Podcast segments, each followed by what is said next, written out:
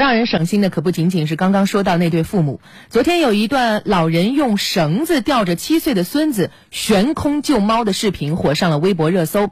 在视频当中，我们看到这个小男孩呢被绳索从胯下穿过系在身上，然后呢站在五楼阳台上，有一名妇女和一名年轻人就拽着绳子的另一端，小孩呢就这样被吊着抵达了小猫被困的三楼住户的遮雨板上。他弓着身子，试图将小猫装进自己随手拿着的一个蛇皮口袋里，但是试了几次都没有成功。楼下有人慌乱的喊说：“让小男孩抱着小猫就行了，小猫会抓住他的衣服。”然后楼上的人就开始将小男孩往上吊。这个画面看的我真的是心惊肉跳。我是搞不懂救猫啊，猫需要你救啊！人家猫只有它它想走的话，它有的办有的是办法走啊。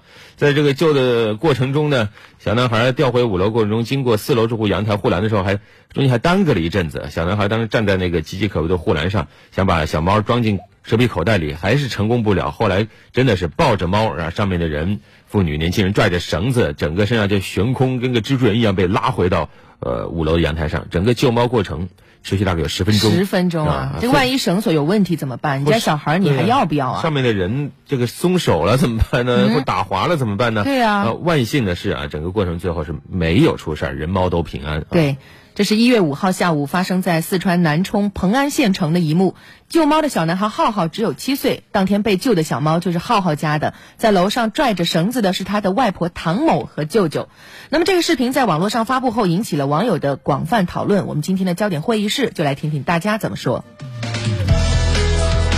时刻有态度，焦点会议室。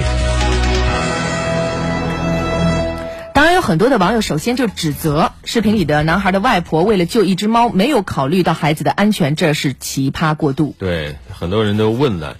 到底谁是亲生？猫是亲生的还是孩子是亲生的啊？孩子是买猫粮送的。对，石总就这么说啊。一直到底，还说这孩子能长这么大挺不容易啊。对，也有人觉得这种做法可以理解啊，希望网友不要过度一味去指责老人，以免给他带来很大的心理压力。比如说这位网友顾乐清，他说老人敢这么做，首先是不是因为孙子平时表现很 OK 啊？然后他们觉得安全措施到位，最后呢肯定是孙子自己同意，甚至因为爱猫主动要求，不然我觉得这个事儿不太可能发生。